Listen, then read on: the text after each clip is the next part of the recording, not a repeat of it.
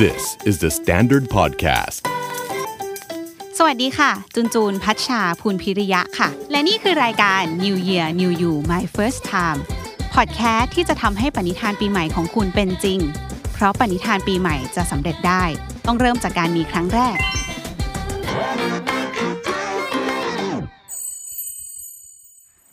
สวัสดีค่ะใน episode นี้นะคะ จูนจะมาพูดเรื่องการออกเดทค่ะ แต่ว่าเออมาคนเดียวเนาะไม่มีปีดี ไม่มีใครมาด้วย เพราะวันนี้ไม่ได้พูดถึงเรื่องการออกเดทกับใครเลย แต่คือการออกเดทกับตัวเองค่ะ ฟังอย่างนี้มันอาจจะดูแปลกๆนิดนึงเนาะแต่ว่าถ้าให้มองว่าการออกเดทกับตัวเองจริงมันคือการให้เวลากับตัวเองอะค่ะมันก็คือ me time นั่นเอง เพราะว่าจริงๆแล้วการให้เวลากับตัวเองมันสำคัญมากเลยนะ ไม่ว่า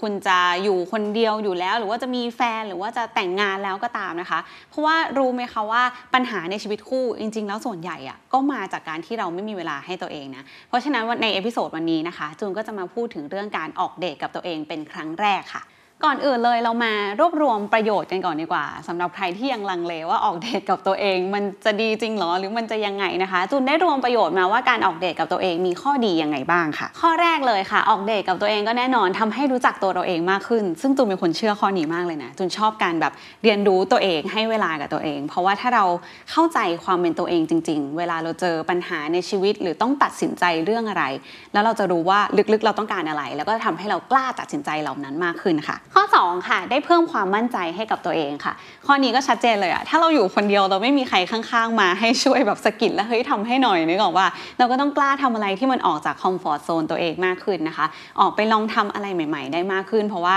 ก็มีแต่ตัวเราคนเดียวแล้วว่าก็ต้องทำให้ได้เนาะข้อ 3 ค่ะ เป็นการให้รางวัลกับตัวเองค่ะ ออกเดทกับตัวเองไม่ต้องแคร์คนข้างๆเลย คืออยากจะไปช้อปปิ้งอยากจะกินไอติมแล้วต่อด้วยชาบูแล้วต่อด้วยหมูกระทะก็ทำได้ เพราะว่าไม่ต้องไปนั่งเกรงใจใครนะคะแล้วเราทำงานอย่างเดียวอาจจะไม่มีเวลาที่จะตามใจตัวเองขนาดนั้น เพราะฉะนั้นลองไปออกเดทกับตัวเองดู ก็อาจจะทำให้เรา spoil ตัวเองได้มากขึ้น ข้อ 4 ค่ะ ข้อสุดท้ายคือการเพิ่มความคิดสร้างสรรค์นั่นเอง อันนี้ก็เป็นวิธีที่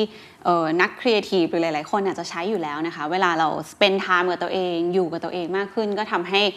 ในสมองเรามันเปิดโล่งขึ้นเนาะแล้วก็อาจจะได้ไอเดียใหม่ ๆ ได้ความคิดอะไรใหม่ ๆ ในการทำงานเพิ่มขึ้นค่ะ ส่วนสำหรับใครนะคะที่ฟังแล้วเออน่าสนใจว่าเป็นไอเดียที่ดีการออกเดทกับตัวเองอะไรเงี้ยอาจจะไม่ได้มีใครข้างตัวอยู่แล้ว หรืออยากจะลองโซนเอาออกมาจากเพื่อนจากแฟนดูบ้าง แต่ยังไม่มีไอเดียว่าจะออกเดทกับตัวเองครั้งแรกยังไงจะทำกิจกรรมอะไรอะไรแบบนี้นะคะ วันนี้จูนก็รวบรวมมาให้ฟังเหมือนกันสำหรับใครที่สนใจการออกเดทกับตัวเองครั้งแรกค่ะ ข้อแรกเลยก็คือไปดูงานศิลปะหรือว่าไปmuseum ไปพิพิธภัณฑ์แบบนี้แหละ ซึ่งก็ดูเป็นกิจกรรมที่ เราจะไปกับแฟนอะไรอย่างเงี้ยเนาะเหมือนจะไปออกเดทกันอย่างเงี้ยแต่จริงๆมันทำคนเดียวก็ได้นะคะ ความแตกต่างคือถ้าเราไปกับอีกคนไปกับคู่ไปกับเพื่อนเนี่ยเราก็ทำแหละเฮ้ยถ่ายรูปให้หน่อยอะไรอย่างเงี้ยนึกออกมะซึ่งสุดท้ายแล้วเราอาจจะไม่ได้โฟกัสที่ตัวคอนเทนต์หรือว่าตัวกิจกรรมนั้นๆ จริง ๆนะคะ ลองไป museum ลองไปดูแกลเลอรี่คนเดียวดู เพราะว่าเราอาจจะสนใจที่ภาพนั้นๆ สนใจที่งานศิลปะนั้นๆ มากขึ้นค่ะ ข้อ 2 ค่ะ ไปเที่ยวต่างจังหวัดคนเดียวค่ะ ตอนนี้ก็ไปต่างจังหวัดก่อนเนาะเราอาจจะยังไม่ได้สามารถไป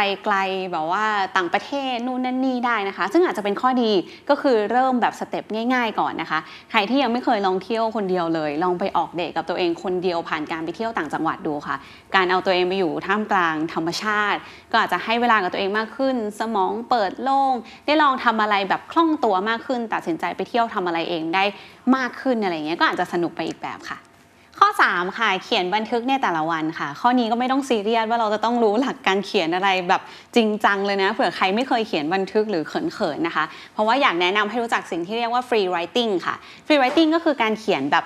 จากใจเลยอะแค่หยิบกระดาษมาหยิบปากกาดินสอมา อยากเขียนอะไรเขียนไปเลย ไม่ต้องมีหัวข้อไม่ต้องมีแบบโครงอะไรในหัวนะคะ แต่ว่าต้องเขียนไปเรื่อยๆ โดยที่ไม่ยกปากกาขึ้นก็คือเขียนอย่างนี้เขียนปล่อยตัวเองออกมาให้ได้มากที่สุดนะคะ ซึ่งบางทีอาจจะทำให้เราได้รู้จักอะไรหรือว่าเก็ตความคิดที่มันแบบขยุมขยุอยู่ในหัวอะไรเงี้ยแล้วออกมาร้อยเรียงเป็นประโยคที่ทำให้เราเข้าใจตัวเองได้มากขึ้นค่ะ